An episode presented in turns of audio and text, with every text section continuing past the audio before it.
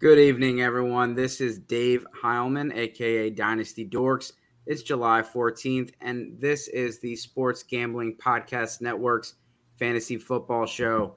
We are brought to you by WynnBET um, on the uh, SGPN podcast.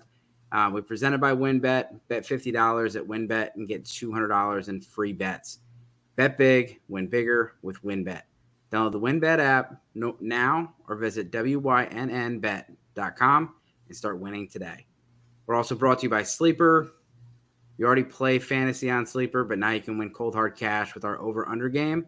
Just head over to sleeper.com backslash SGP on your phone to join the SGPN group, and Sleeper automatically match your first deposit up to $100. That's sleeper.com backslash SGP.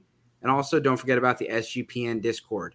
Make sure you check out our Discord server, the perfect place to interact and sweat the bets with the entire SGPN crew. Just go to sportsgamblingpodcast.com backslash discord. All right. Well, Greg, thank you so much for coming on.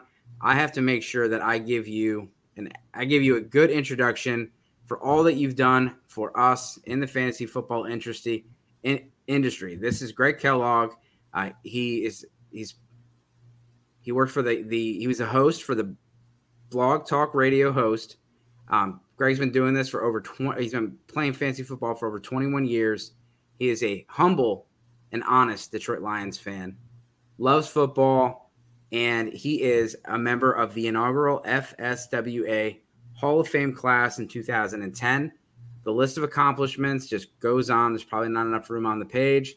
Producer for FoxSports.com, creator of the Ladies of Football League that promotes the hobby to ladies, partner of the FantasyAsylum.com, senior writer for GridironGrumblings.com, guest writer for Sports Illustrated, partner for Fantasy Sports Group, and radio host for Fantasy Sharks.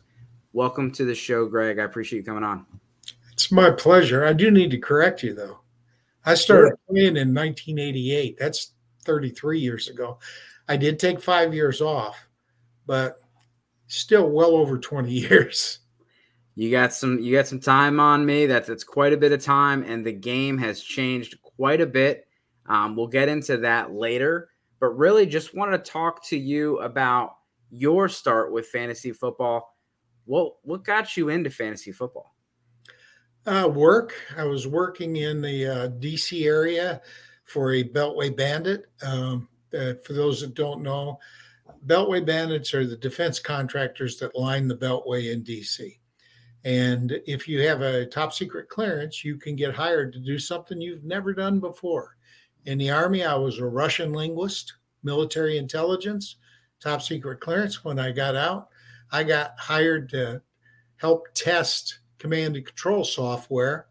And uh, I got hired because I had a top secret clearance. I didn't know anything about computers or anything else. But one of the guys I worked with, um, actually got me the job, I played basketball against in Germany. He was on a different unit, and our unit typically dominated that. We had a couple guys that had played college ball. I was not one of them. I went out for my college team and got cut.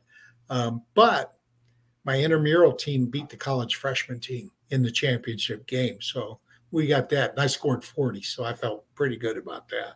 That's pretty um, good. Uh, it, it was fun but anyway, you know, you go and you work with different people, and some guy says, Hey, there's this new thing called fantasy football. And I said, Okay, what's it about? How do you do it? And back then, there were no websites, none. You couldn't get information. You had the USA Today, that was it.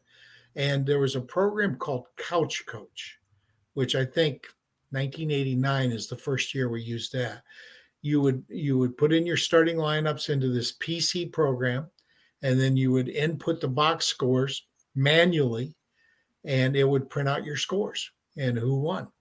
And it was it was really wild. But because I started so early, I think 95 I started writing, and uh, I had pretty good paying job.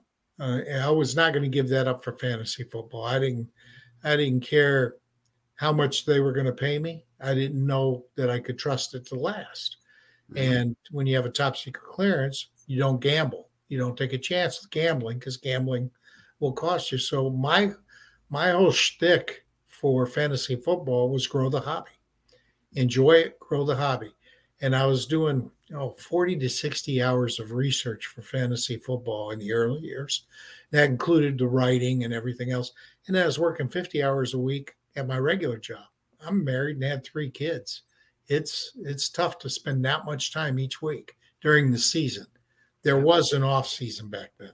Now there's no off season, but um, I was just lucky enough that when I started writing, I didn't need to make money from my writing. So uh, I would submit it to uh, to magazines. Emil Kadlec, who runs Fantasy Football Pro Forecast, Football Diehards, and several uh, two other magazines, uh, was the first guy to publish me in a national magazine. And my wife and I went out and bought six copies and sent them home to family members. So it was pretty cool. I think I got $135 for the first article. It was, it's not a lot. You're not going to live on it, but I took my wife out to a nice dinner with it. So, um, and that's how I met Bob Harris. And there's a guy named Joe Bryant. Most of you guys today probably know him because he he's the mastermind behind football guy. Uh, yeah, football guys. Yep. And uh, David Dodds was Mr. Football, and they kind of merged together. But Football Guys, back in the day, was the biggest site on the internet. And uh, Joe and I, everybody used to go to the rec.sport.football.fantasy news group. Now, for those of you who don't know what Usenet is, consider yourself lucky. It's a text based form system um, I doubt that you can even get a Usenet client anymore. But that was how we shared our hobby with other people.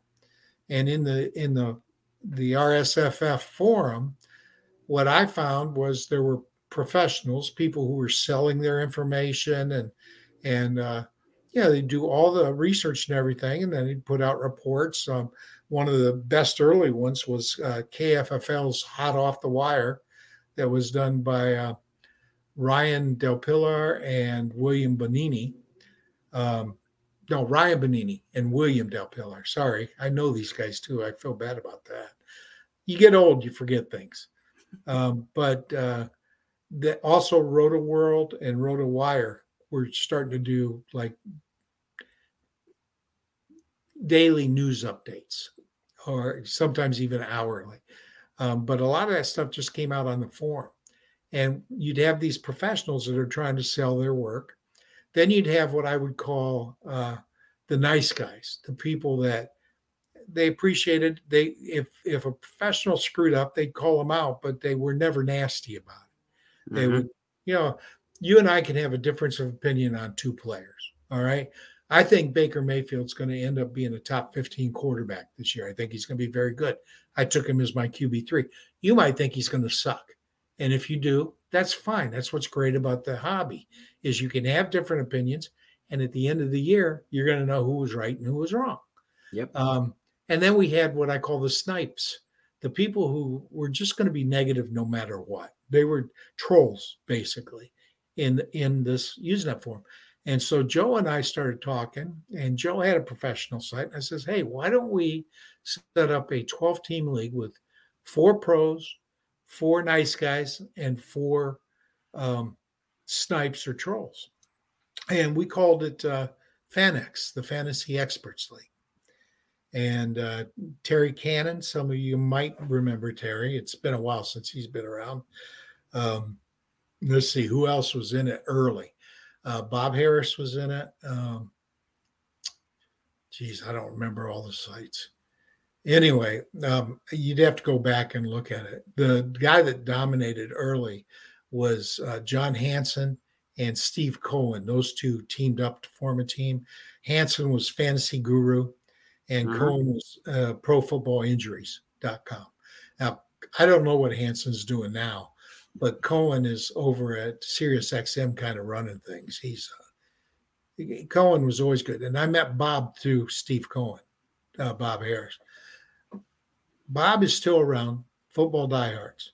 And I got to tell you, your listeners, the best advice I ever got from anyone was from Bob Harris. He and I used to talk till three in the morning. He was out west uh, not West Coast Mountain Time. I think uh, Arizona or New Mexico. I don't remember which one. I think New Mexico. And um, I was East Coast. I was in Atlanta, and so we would just as part of the 40 to 60 hours, and we would talk. And Bob said something is so profound, and people today still don't get it. Don't chase last year's stats. It's simple. You got a guy that was Cooper Kupp, excellent, excellent year last year. 197 targets, what 165 receptions, something like that, uh, 1,800 yards or so, 20 touchdowns. He's not going to repeat that. Nobody repeats that. It's yeah. impossible to repeat that kind of season. Um, but people are drafting him fifth overall, some as early as second overall.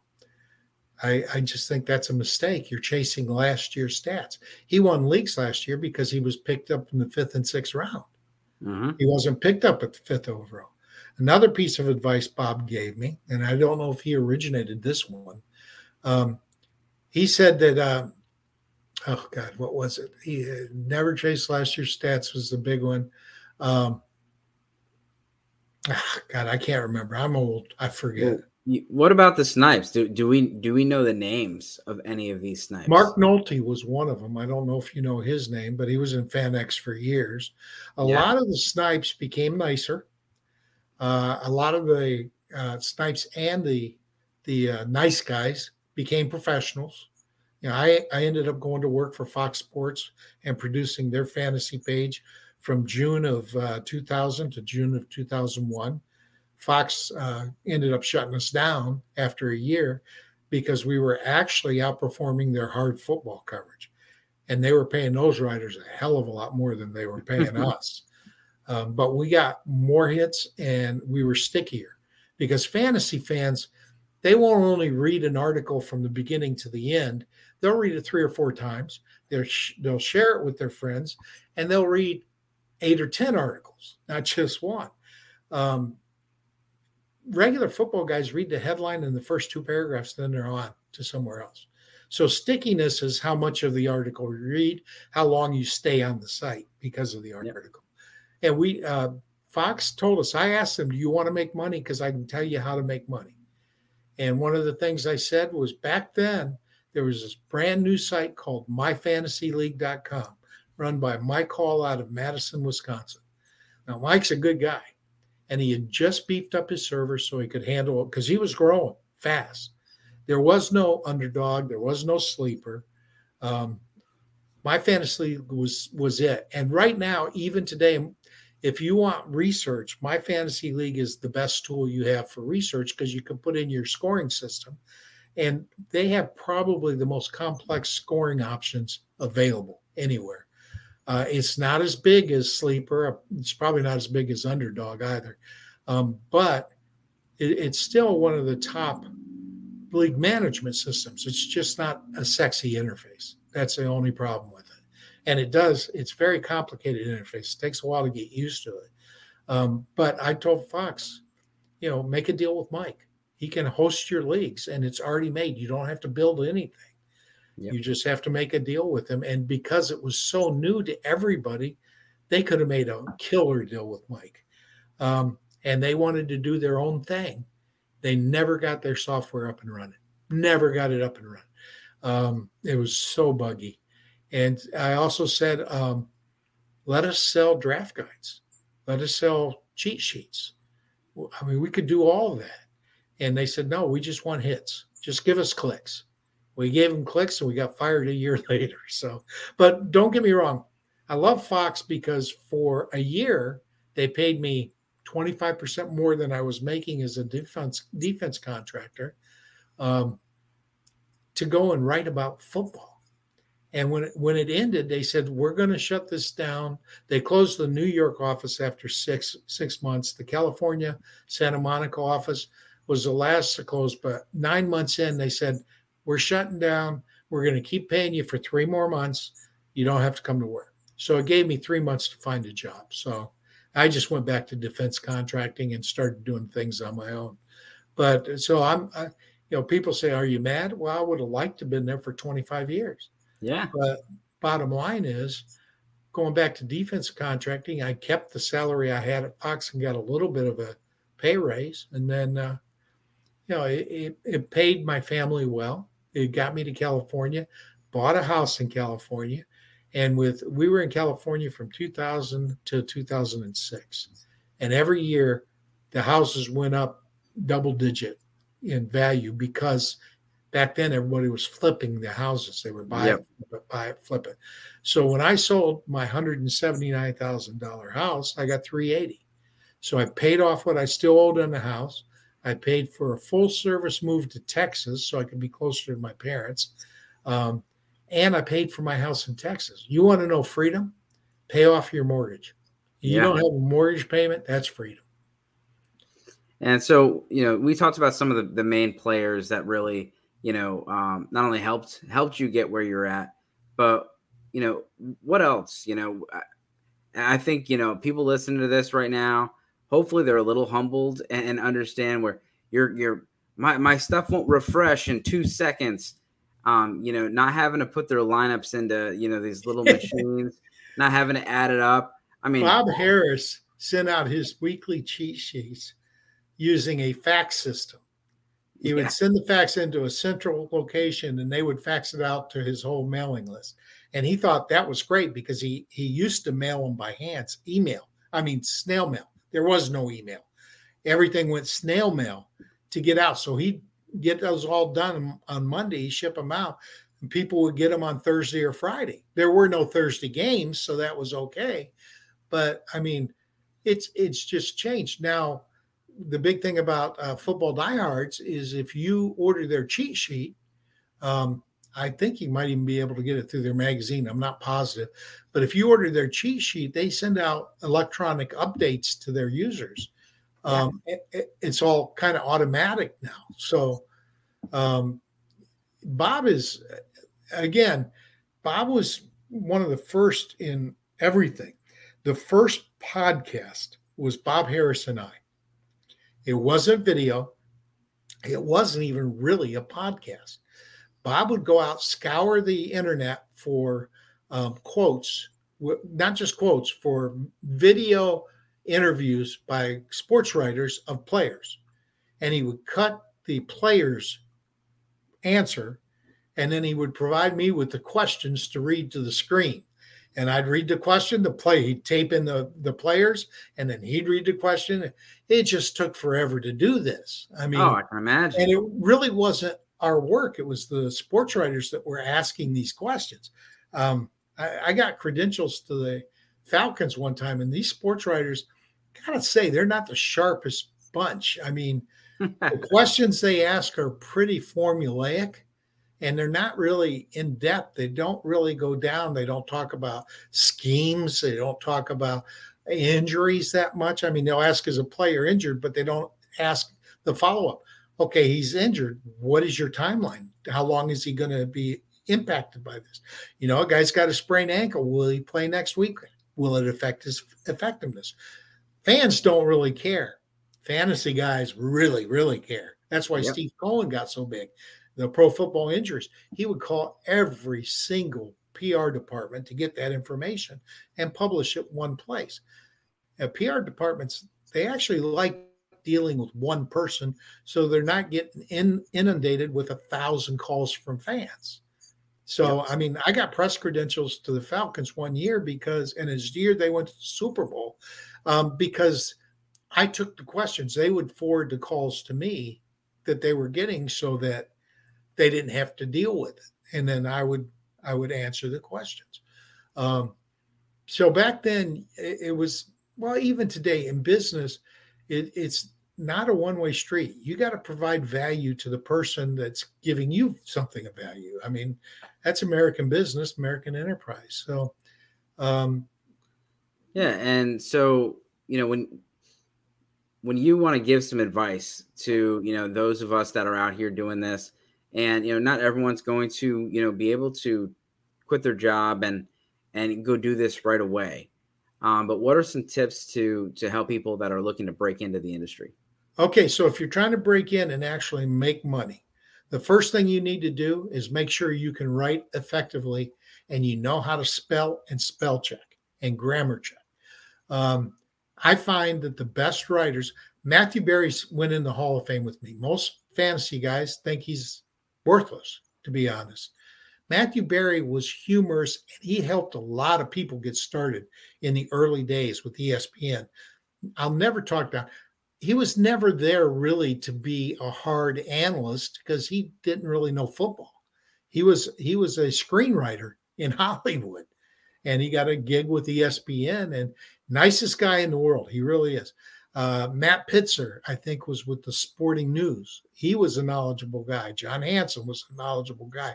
Bob Harris, Joe Bryant wrote one of the best uh, art draft articles you'll ever find, and you can still find it on the internet. It's called Value Based Drafting, the Principles of Value Based Drafting, or mm-hmm. VBD. Um, yep.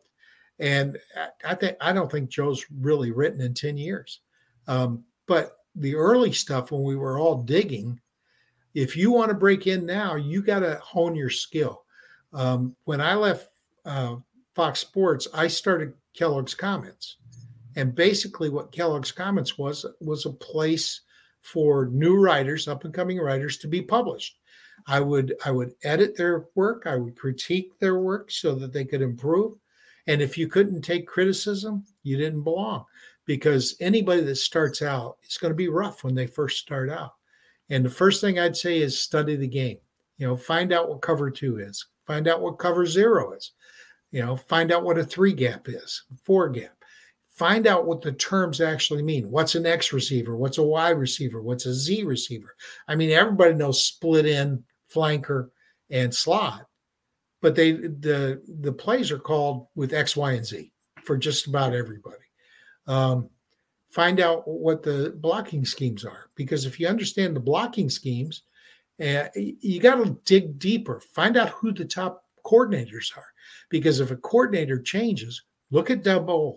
What's Daboll or whatever his name is from Buffalo to the Giants? That guy's going to have an impact on the Giants. Yep. Now, is is Daniel Jones the quarterback that can implement that? Who knows? I really don't know. Um, Josh Allen wasn't when he first got there. It took him a while, but he is now. So when you have top coordinators change teams, pay attention. So when you're writing, you have to combine statistical analysis with knowledge of the game. And if you if you're lacking in one or the other, you're not going to be successful. That's just the bottom line. Not everybody who wants to be a writer can be a writer. And people just have to understand it. But another thing, writers that always stuck with me that I enjoyed had humor. And that's why I like Matt Berry. I don't I don't trust his analysis, but I loved his writing style. I mean, the guy was excellent. He was a screenwriter for crying out loud. He he got paid to write stories, and he was good at it. Um, I, I like. There's a lot of writers that I like, but the ones that can make me laugh and at the same time bring up a point I didn't think of, those are the guys that are really valuable to fantasy sites. Take any job you can and be prolific and never, ever miss a deadline. If you miss a deadline, your credibility is gone entirely. And you can find a niche. Your dynasty, uh, dynasty or dynasty IDP? Dynasty. Okay, just dynasty. Dynasty is probably what 15 20% of the leagues it's not it's not a major player mm-hmm. um, redraft is the major player um, idp is another niche market if you're new and you want to get started look at dynasty idp i mean that's that's a smaller market so there's smaller competition but you got to know more because you now have to understand defensive players defensive schemes as well as offensive players and offensive schemes yep. it's uh if you want to be good, get your work out there as far and wide as you can. When I, for me, for example, when I first started writing, um, I had two requirements to publish my article. Number one, it could never be behind a paywall because I wouldn't take money for my articles. So when Joe Bryant put it on Football Guys, he knew that I was going to go to Tony Holm and Fantasy Sharks. and John Georgopoulos, and uh, at the time it was Gridiron Grumblings, it's Sports Grumblings now, but I was going to go to other sites and give them the same article. Now, a lot of fantasy sites don't like that, but if you're good enough, they want your article. And if you build a reputation, they really want your article. And then you can do things like that. At one point, I was on about three dozen sites. So I call myself the first syndicated writer. Um, but again, the more you do something, the better you get at it. And you have to be able to take constructive criticism. If you can't take constructive criticism, you'll never improve at your skill. 100%. And I want to talk more about that in a second, but I need to make sure that we we shout out our sponsors. Uh, again, I want to talk about WynnBETs. Um, make sure you guys get down on win wins uh, bet 50 to win 200 promotion where 50 bucks in, in a bet qualifies you for up to $200 in free bets. If you're betting baseball, you have to check out WynnBET and the reduced juice in baseball games makes them the best place to bet MLB. And don't forget about the ultimate fantasy football experience. If you bet 500 plus on sports or casino before July 31st, you get entered to win the ultimate fantasy football draft experience at Encore Beach Club. This includes a two night stay at Wynn Resorts for you and your entire league. Multiple entries are allowed. There's so much to choose from, and all you have to do is download the WynnBET app or visit wynnbet.com to get started. Offer subject to change. Terms and conditions at wynnbet.com. Must be 21 or older and present in a state that where WynnBET play is available. If you or someone you know has a gambling problem, please call 1 800 522 4700. And again, Sleeper. Sleeper is the fastest growing platform today with millions of players. You probably already have Fantasy League. You already do your drafts on there.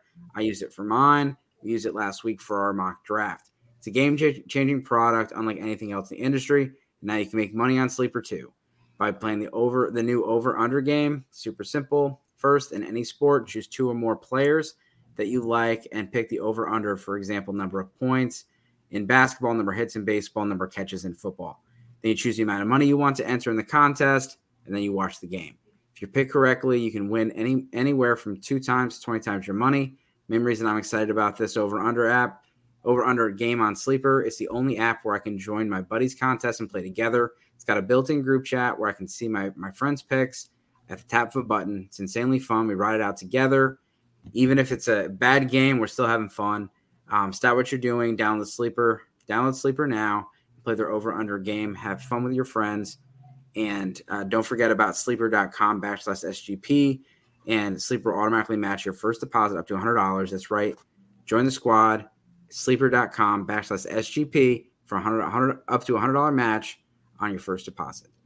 All right. So um, yesterday I had the privilege of interviewing uh, Andrew Erickson, and he brought up a lot of the same points. Um, one thing that he talked about was networking and relationships. And you know, I, I, I think you know everything you said. Don't you know? Don't miss a deadline. Make sure you take you know take opportunities and take advantage of opportunities and hone your skill. You know, one of the things that I, I you know that really helps me in fantasy football is I'm a football junkie. I I, I listen to uh, Move the Sticks podcast just as much as any of my fantasy football podcasts, and I love listening to their the scouts perspective of things. And you know when i watch the nfl draft i don't just know the receivers and the quarterbacks. I know the linebackers and the safeties and i know the linemen. And so i know whenever you know we talk about the the houston texans i'm excited about kenyon green being added to that offensive line. I'm excited the giants getting evan neal not only excited that they you know added Wan'Dale Robinson and Brian Daboll, but those things help. And you know, when you look at offensive lines, you look at schemes, and you also look at players fitting schemes. Um, any tips to to those that are not as knowledgeable about that? Like when you look at it and you say, okay, this person would fit an outside zone scheme. This coach runs an outside zone scheme. And so you see those, and then you see the player in free agency go to a different team and he fails. Because how did you learn that, David? Like I what How did you learn it? You watched a lot of football, right? Yep. And you probably talked to people on forums. I mean, none of us know everything. But if you start talking to people, especially players and coaches, football guys is still, in my opinion, one of the larger forum sites. Oh, yeah. Join football guys, get in the forums and talk to people. If you want to succeed at anything, anything in life, you got to be professional. Being professional means you've got to invest time and effort in honing your skills. And that's the, you know, I'm really looking forward to, I'm bringing back some old things. Um, I took five years off. I didn't watch a single game. So this offseason, I've been going through the NFL um, has recaps of games, and I'm going through every team's games for the entire season. Now, I'm not going to get through them all before the season starts, but I, I can get through a team in two days. And that's basically what I'm doing. And the game of fantasy football hasn't changed. Um, the game of football has, in terms of uh, routinely, people used to get 370 carries or more, the top backs, and it would happen relatively often. Nowadays, it rarely happens. Uh, it really doesn't.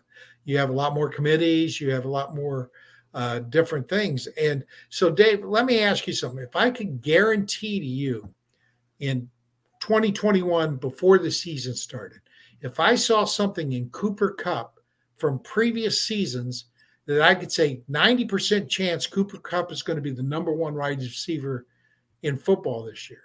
He's going in the fifth round. If you take him in the fourth, you're sure to get him. Would you have and and but understand, Dave, it's only 90%. He may not do it, but I'm expecting a record-breaking year, number one wide receiver, and 90% of the people that have matched this criteria have done it the next year. Would you have drafted him? Uh, absolutely. In the fourth round? In the fourth round? Yeah. yeah. Okay.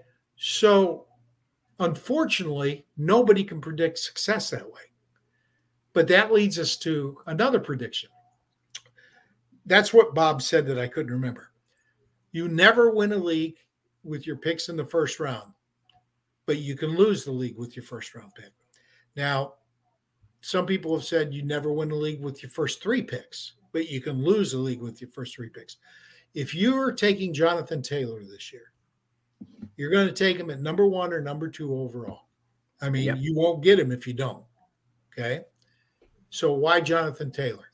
Well, there's an old article, uh, old philosophy, and by old I mean it was first propagated in 2004 by Aaron Schatz of Fantasy Football Outsiders. He went back to 1978 and ran it through 2004. It's called The Curse of 370. And what it said was basically if a running back gets 370 touches, 90% of the time, his fantasy production is going to drop the next year. Okay. Um, 90% of the time has proven accurate. In 2010, Tristan Cockcroft of ESPN revisited the article, found out, yep, still true. 2016, John Georgopoulos revisited the article and found out, yep, still true. 2017, Gary Davenport for Football Diehards revisited the article. Yep, still true. So I brought it up in some spaces. I love this Twitter spaces thing, man. You talk to fans, you, and fans are passionate about their team. And I, I say something like, don't draft Jonathan Taylor. And everybody goes nuts. And I say, and they'll ask why. And I says, well, two reasons. Number one, there's no way he's repeating 20 touchdowns. Nobody does when they get that many. So you know he's going to drop in touchdown count if nothing else. And I said, uh, number two, he's going, he, he had 370 touches, so he's going to drop. 90% of players that have 370 touches drop. So everybody says, oh, come on. The game's changed. These athletes are much better conditioned than they used to be. Okay, so I went back to 2012 from 2012 to 2020, 10 running backs had 370 touches. Now, touch is a com- combination of carry and reception. Of those 10, all 10 dropped in fantasy production the next year. That's 100%. Now, one of them only dropped 5%. That was Ezekiel Elliott. He was 23 years old, so he was 24 the next year. That is something I consider flat. You're going to have fluctuation year to year. 5% is nothing. if you take Zeke with, you know, whatever pick you take him at, expecting what he did last year, he's probably going to be within 5% of that. Uh, until you get 28, 29, then you at 29 and 30, most running backs just drop off a ledge. But I mean, we're not talking about bumps. You don't get 370 touches if you're a bump. Uh, let's go back to 2012. Arian Foster, Adrian Peterson, and Doug Martin all had 370 plus. Well, actually, Martin only had 368, but I included him because I wasn't sure whether or not he returned any punts. Uh, I know he didn't return any kicks. Anyway, the following year, uh, Doug Martin had a 78% drop in production. He missed 10 games. Adrian Peterson, he was probably the best of the other than Zeke uh, in drops. He dropped 32%. He missed two games. Um, but the year after that, he only played one game. Um, so this stuff does accumulate. These hits don't just go away. Um, Arian Foster, Houston Texans. Loved that guy. Uh, 16 games in t- 2012, 391 touches, uh, 306.1 fantasy points. 2013, eight games, 65% drop in fantasy production. Okay, but that's again, that's 10 years ago. In t- 2013, LeSean McCoy played all the same games, but he had um, a drop of 38%. And the year after, he missed four games. That's a quarter of the season back then, remember? So, yeah. Um, go up to DeMarco Murray. And thank you for correcting me on the spelling of his name. I admit when I'm wrong. I said DeMarcus. Not sure why. Um, he played 16 games in 2014. He had 449 touches. That's extreme, by the way. Uh, 361 points. He played 15 games the next year. Not too bad, but he had a 48% drop in production. Okay. Um, Nobody in 2015, 2016, David Johnson, 25 years old, 16 games, 373 touches, 411.8 points. 2017, he only played in one game, so 99% drop. Le'Veon, Bell, again, you corrected me on this. Uh, 25 years old, played 15 games, 406 touches, 345.6 yards. Played no games the next year. Now you you pointed out that's because he held out. But we also went and looked at the following year, the first year that he came back, and he had a severe drop in production. Yep. Um, Zeke, yeah. Zeke in 2018 was good. Um, and again, only a 5% drop. He was the exception. Chris McCaffrey. In 2019, Chris McCaffrey was not an injury prone back. He had played all 16 games in 2018. He played all 16 games in 2019. He had 403 touches. Okay. We all know what happened in 2020. He played three games. 2021, he played seven games. I expect him to come back to full strength this year, um, but you just don't know because these these injuries, this punishment lingers. Um, Derrick Henry, 26 years old when he did this, he had 403 touches, 469.2 points. He played eight games the next year. Uh, it's just yeah, 45% drop. Derrick Henry was tearing it up in 2021. Oh, yeah. I mean, he was probably the top ranked back at week eight when he went down. But yeah, he, he started off strong. Week nine through the end of the year, you just lost your top score. And yep. that doesn't help you in the playoffs. It doesn't. Um, so last year there were two backs that went over 370. It was Najee Harris um, with uh, oh, how many was it touches? Uh, and here, here's where Greg is really gonna, gonna upset Dynasty Twitter right here. So let's let's hear this. Well, if you're Dynasty and you got these guys, you don't drop them. But a redraft league, you don't draft them in the first round. Najee Harris had 381 uh, touches last year. Okay. He had a very good year. Jonathan Taylor, he had 372 touches last year. Very, very good year. I already told you he's going to drop because he's going to not get 20 touchdowns again. But because of the curse of 370, there's no way I'm taking him. Now, a lot of people say, well, he's only 22 years 22 years old last year. These guys are in much better physical condition. All true. But guess what? The defense is much better physical condition too. And yep. a body can only take so much punishment. Now, is there a chance that Taylor could have a good year this year? Absolutely. Najee too. But going back to 1978, 90% of the people that touched that that mark, that 370 touches, did not have a great year the following yep. year. And if you take Taylor with the number one overall pick, your second round pick is at 24. Okay. That's a big drop to your second player. Mm-hmm. Uh, I, I got to say, if I'm taking any of these guys, if I take Najee Harris, um, and I don't, again, five years off, I don't know the names of all the backups. Uh, Nyheim, something or other, um, is Harris's backup. Taylor, uh, I mean, Henry, his coach is already saying they're going to give him 25 to 30 touches. He'll break down. I really believe that. If they do, draft Hassan Haskins. That kid can play. And uh, last year, they re- almost replaced Taylor's um, overall running production with the committee. They they actually, if you look at Taylor's games versus the committee games, um, it's almost exact, except in touchdowns. Taylor had 10 TDs and the committee only had five. But the problem with that was it was multiple players. It was one extra game. It was nine instead of eight. It was a drop. Um, this year they've got uh, Haskins, and I think he'll be the bellwether if if uh, if Henry goes down again.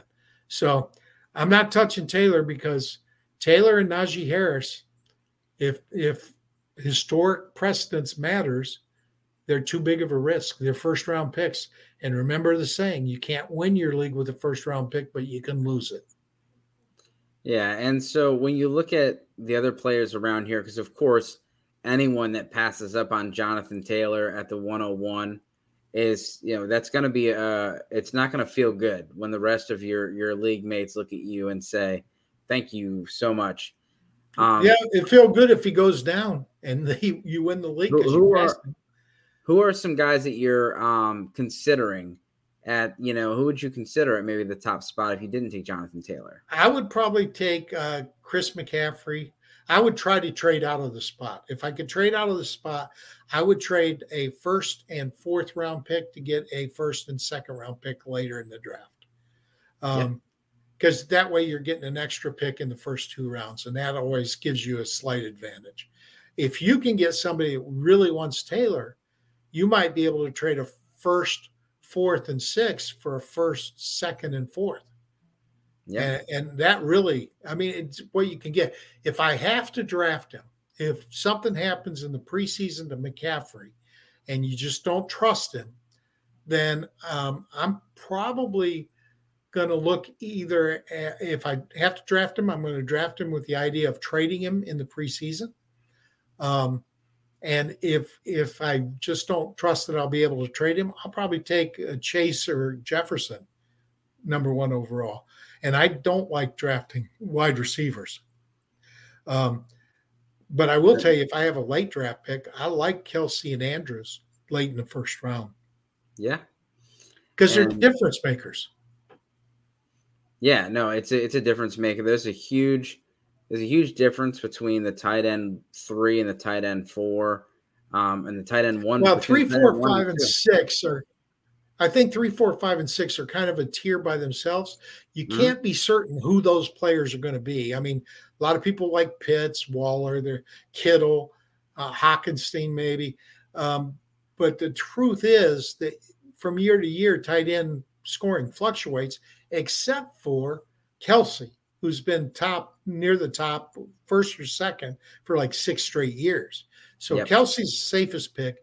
I watched those Baltimore Ravens games, and the only receiver that Lamar Jackson has a good feel for is Andrews.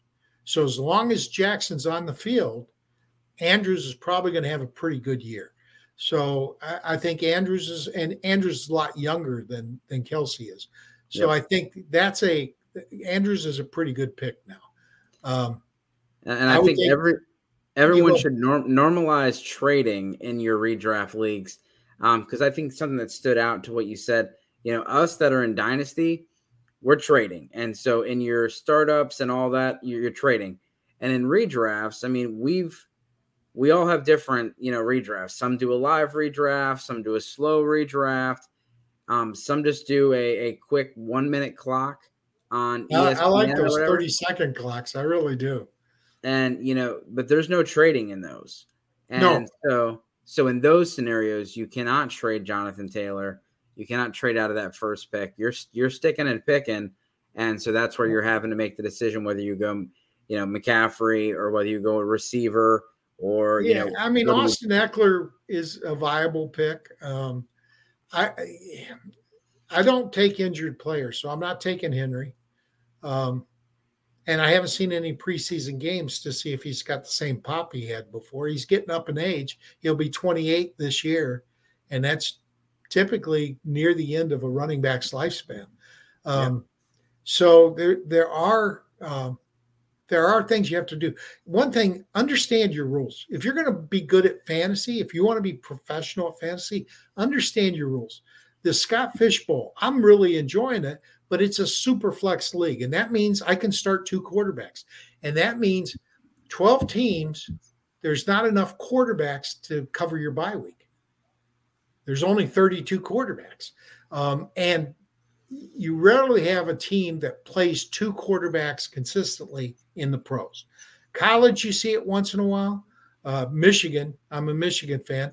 Um, they have a good starting quarterback, and they've got a five star behind him. And so JJ McCaffrey got some snaps last year, and he'll get more this year. But the starter's going to start because he he took them to the playoffs and he beat Ohio State, so he's going to start. Yeah. Um, but in pros, you don't have that. So when you think about it, three three quarterbacks per team, which covers a bye week when you start two, leaves four teams without a, a, a bye week player. And too many. We I've got a guy in my Scott Fish Bowl that drafted two quarterbacks. His second quarterback was J- Jameis William uh, Winston. Jameis Winston. Jameis Winston. I don't really like Jameis Winston all that much anyway, but he's got the same bye week as his starter does. So you got Winston and his other starter. I don't remember who it is, both on bye on week 14. Well, week 14 could be your championship game. You got no quarterback to start. Um, so that that's silly to me. Uh, I had uh, in round seven, I had 709. Um, I had two people in my pre draft list. I had um, quarterback from New England, uh, Mac Jones, and I had uh, Baker Mayfield. I think Baker's going to be much improved this year in Carolina. He's also going to be playing with a healed torn labrum instead of a torn labrum. Um, but I really like what I saw from the rookie, Mac Jones. And I think yep. he's going to take a step up his second year. So either one of them was fine for me as a third quarterback. My starters were Pat Mahomes, pick 104, and Matthew Stafford, pick 209. So, and then I went three running backs because I still believe in the old running back is king in fantasy football. Yeah. And I got yeah. three starters. I mean, I, I got three starters, three guys I like. I got Mixon. I got, uh, oh, geez. Jacobs was my third one. My second one, oh, um, Terminator, James Conner. Yep. Yep. Um, and you know later on I got uh, Melvin Gordon, and there's you can get the part-time players afterwards. I, I took your, your draft is huh your, your draft is going faster than mine. We we have uh did you do a live draft or a slow draft? Slow draft, and there are times I'm just going out of my head because people are timing out. Which well, why would we, you get into a Scott Fish Bowl if you're going to time out? Yeah, and pre-draft, pre-draft, and, baby. And it's a it's a long clock. It's not like people are timing out eight on, hours. Yeah, they're not they're not timing out on one hour clocks. The problem in my league is it's a time zone issue. So we have two people from uh, we know one person from Australia. We have oh, that is a real time zone issue. We have two people from England, and we have pre-draft. Yep. And, and, so, like, to start off, we did have a pre draft. So when I selected Josh Allen 101, instantly Justin Herbert went 102. I said, all right. But since then, every day I get I get on the clock around 4:30. I do my two picks, and then I'll pick again tomorrow at 4:30. Yeah, we do. Yeah. We only do two rounds a day because the after I pick, the guy after me, he says, "All right, good night, guys." makes his pick and goes to bed. And then I know that there's another, I think there's another guy from Europe. So we're just, we're in the strangers things, Hawkins, Indiana division. And so we had a couple other, you know, so it, it's, uh, it, it definitely, we have plenty of time. But what's going to be really interesting is if the Deshaun Watson news breaks in the middle of our draft and we're in round 12 or if the Alvin Kamara news breaks. And, you don't really expect Watson to play next year, do you? We don't know. We well, don't know. we know the NFL has has vehemently said they want at least one year suspension, at least one year. Um, I don't expect him to be suspended more than a year, but I don't expect him to play this year. Um, it, it you can you imagine the PR hit? Now, if it was just one or two girls, um, I, he'd be he'd be back after four games mm-hmm. but 24 women at least. I've, yep. I've heard reports there are a lot more. Um, yep. And the fact that he's settling with them legally, very smart. He really is. But it does tend to make people think he's guilty, whether he is or not. He's not claimed guilt on it. Nope. He's, he's been pretty adamant that he didn't do it. But you know, where there's smoke, there's fire. Um, no, no, and I and I I I 100%. Um, you know, I I definitely I think there will be some type of suspension. Um, I had Drew Davenport, um, fantasy lawyer. Um, he was on he was on the the Ride or Die podcast with me last week, and he does think it's gonna be at least a half game suspension. He knows that the league is, half a season. A you mean half a season? Half a season, yes. Yeah. Um, I think I think if they give him an eight game suspension, uh, it's going to cost some female fans across the country. Yeah.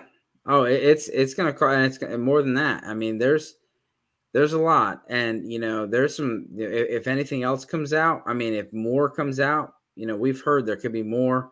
Um, but again, like I said, if if the news comes out, let's say the news broke uh, tomorrow about Deshaun Watson, he'd he'd go he'd fly off boards. He'd fly he off fly. boards because it, if he was playing the whole year, he would probably be considered a top three or four quarterback. Yeah, and, and so and then you'd have to, you know, and let's say he came up came out the news tomorrow that he got a, a half, you know, eight game suspension or nine game suspension. You know, well, well, he's he'd probably fly off the boards in the ninth, tenth, twelfth round, wherever you're at. But it's not going to be the same value. in the playoffs is what you're yeah. thinking. Yep. Um, but the problem is, he'd be coming off the board rusty I mean, he had all last year off plus half of this year. Yeah. Um, and and he's on a new team that he doesn't really know the receivers. Yep. Um, with the scheme, when I looked at Cleveland and evaluated Baker, that coaching staff sucks. Uh, the offensive line is not good. Now the difference is Deshaun Watson is much better at running than than Baker is. Baker's decent at escaping and keeping plays alive. But when you watch guys like Lamar Jackson and Sean Watson, they're a whole nother level of of running the ball. Um, so I still, you know, I I I, I don't. First of all, I don't think he's going to play a game. Um, if he does, I think it's going to cost the NFL dearly. And you know, I, my problem with Deshaun Watson right now is that Cleveland guaranteed his entire contract. That's yeah. um, unless he does something really stupid, they can't get out of it. So well, they're going to pay him um, 230 million. And I think they now that they had the 24th, um, they had 23 suits against him, and they said if no, they had 25 at one point, and then it went down to 24. Well, when when he signed with the Browns, there was 23, and then there was an additional after. Yeah, which could that could trigger a point where the Browns could back out of the contract. But they're not going to. but they're not going to. No, they got rid. They got Jogi, uh, Jacoby Brissett. They're not going to back out. Um, yeah, they got Jacoby Brissett, and they've they've they've already gotten Baker out of town. They've already made their bed. Yeah. If they try to get out of it now, and there's no, you know, there's because there's some talk about well, you know, the uh, the Texans knew what was going on and they're implicit, and now that now the Texans are named as a defendant in the Deshaun Watson case Why? as well. Um, because they were they they had the the women sign um, non-disclosure agreements. They arranged the meetings. So what? That's that that is for Cleveland to figure out. And Texans don't have Texans don't have to disclose injuries. They don't have to disclose anything. Nope. Um, that's why these players before Baker trade went through, what did Baker have to do? He had to take a physical for the Panthers. Yep. He had to pass the physical or the trade didn't go through. Yep. Um, Deshaun Watson, if you're going to trade for him, you better do your own due diligence. You better not depend on the Texans to do it for you. Yeah, and, and a piece of that trade has already been used. They've already used the first round draft pick that they acquired for Deshaun Watson. So th- there's no way the trade's going to get reversed or anything like no. that. Um, but there's just there's there's a lot, and then the Alvin Kamara out there. You know, who knows what's going to happen? He's probably going to get a four to six suspension, right? That that's what they're saying. Um, yeah. and the, you know, and there's supposedly a security footage out there. It's not gone out yet. Um, but either way, he could get something. Um, and you know, we've seen players get involved. Last year, Chase Claypool got involved in an incident, bar fight outside. He kicked a guy in the face, clear as day on camera. There was no legal charges. He didn't even get fined, suspended, anything. Nothing happened.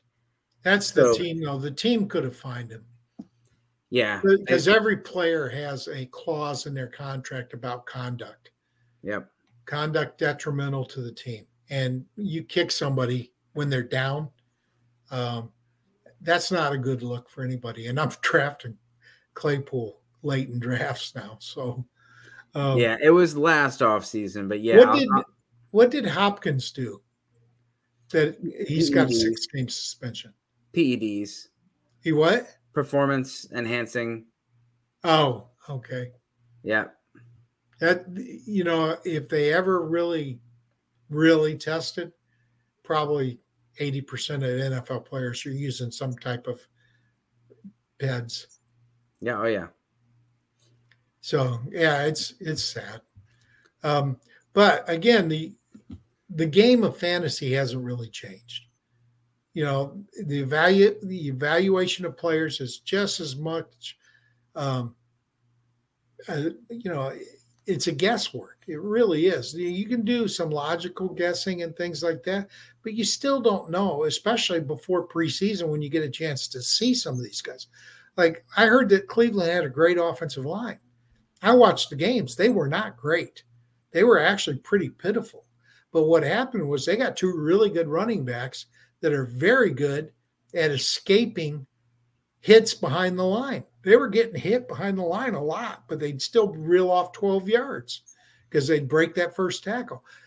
Baker was getting just demolished, and the coaches, you're down in field goal range, and twice in a row on fourth and two, you call a pass that's not a quick pass, where he's got to go back and set up, and the guy hits him before he turns around. That's that's play calling, that's coaching, it's you know, and it's bad line play.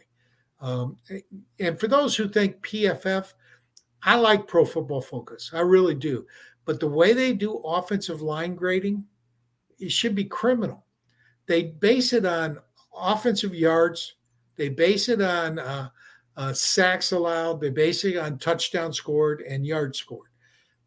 Barry Sanders, they used to say he had one of the best lines in football. He didn't he made people miss in the backfield all the time. It was not a great offensive line. And anybody who watched the games knew it was not a great offensive line. But I just think that PFF's methodology for grading offensive linemen is, is skewed. Um, uh, an NFL coach or a college coach will tell you to grade offensive linemen, what you do is you look at the tape every single play and you give, give each play a grade. And basically, what you're looking for is what was the lineman's uh, job? What was his his task? Okay, if he's supposed to block down and the guard's going to pull around and kick the tackle or the defensive end, um, and the defensive end sacks the quarterback or gets into the backfield and, and gets the the end, that is not that offensive tackle's fault. That's the guard for not blocking it.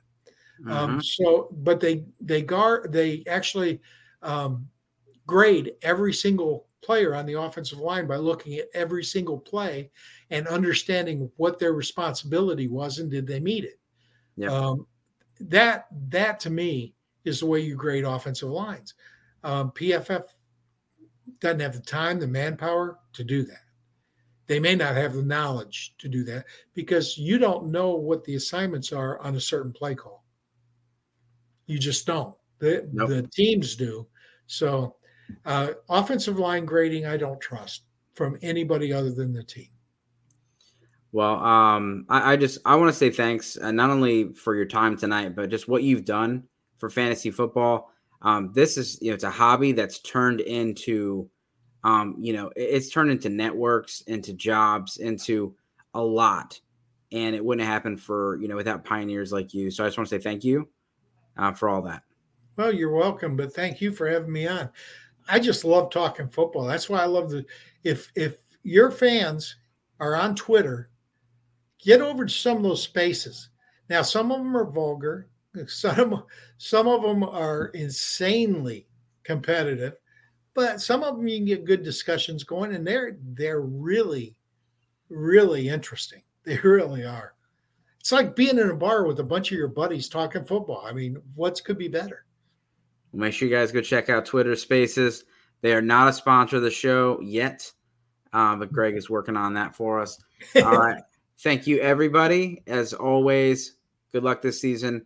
Please make sure you subscribe to SGPN Fantasy Podcast and all of your Sports Gambling Podcast Network shows.